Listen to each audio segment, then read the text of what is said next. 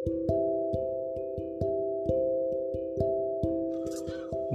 மக்களே இன்றைக்கி நம்ம பாட்காஸ்ட்டில் எதை பற்றி பார்க்க போகிறோம் அப்படின்னா சிலப்பதிகாரம் தான். என்னடா சிலப்பதிகாரம்? எங்களுக்கு தெரியாதது நீ என்ன சொல்லிட்டு போகிற என்ன? கண்ணகி கோவலன்.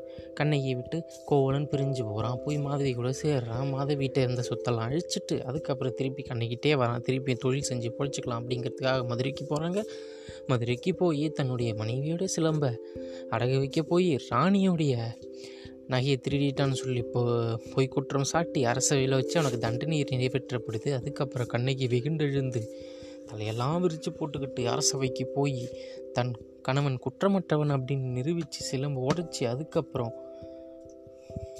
அதுக்கப்புறம் ம் அதுக்கப்புறம் மதுரை எரிச்சு நடந்தே கேரளாவுக்கு போய் அங்கே கடவுளாக மாறின கதை தான் நம்ம சிலப்பதிகாரம் இதை இளங்கோடிகள் எவ்வளோ அழகாக எதிர்ப்பார் ஏன்னா இளங்கோடிகள் ஒரு அரச குலத்தை சேர்ந்தவர். ஆனால் அவர் இவ்வளவு அழகாக எப்படி ஒரு காவியத்தை எழுதியிருக்க முடியும்?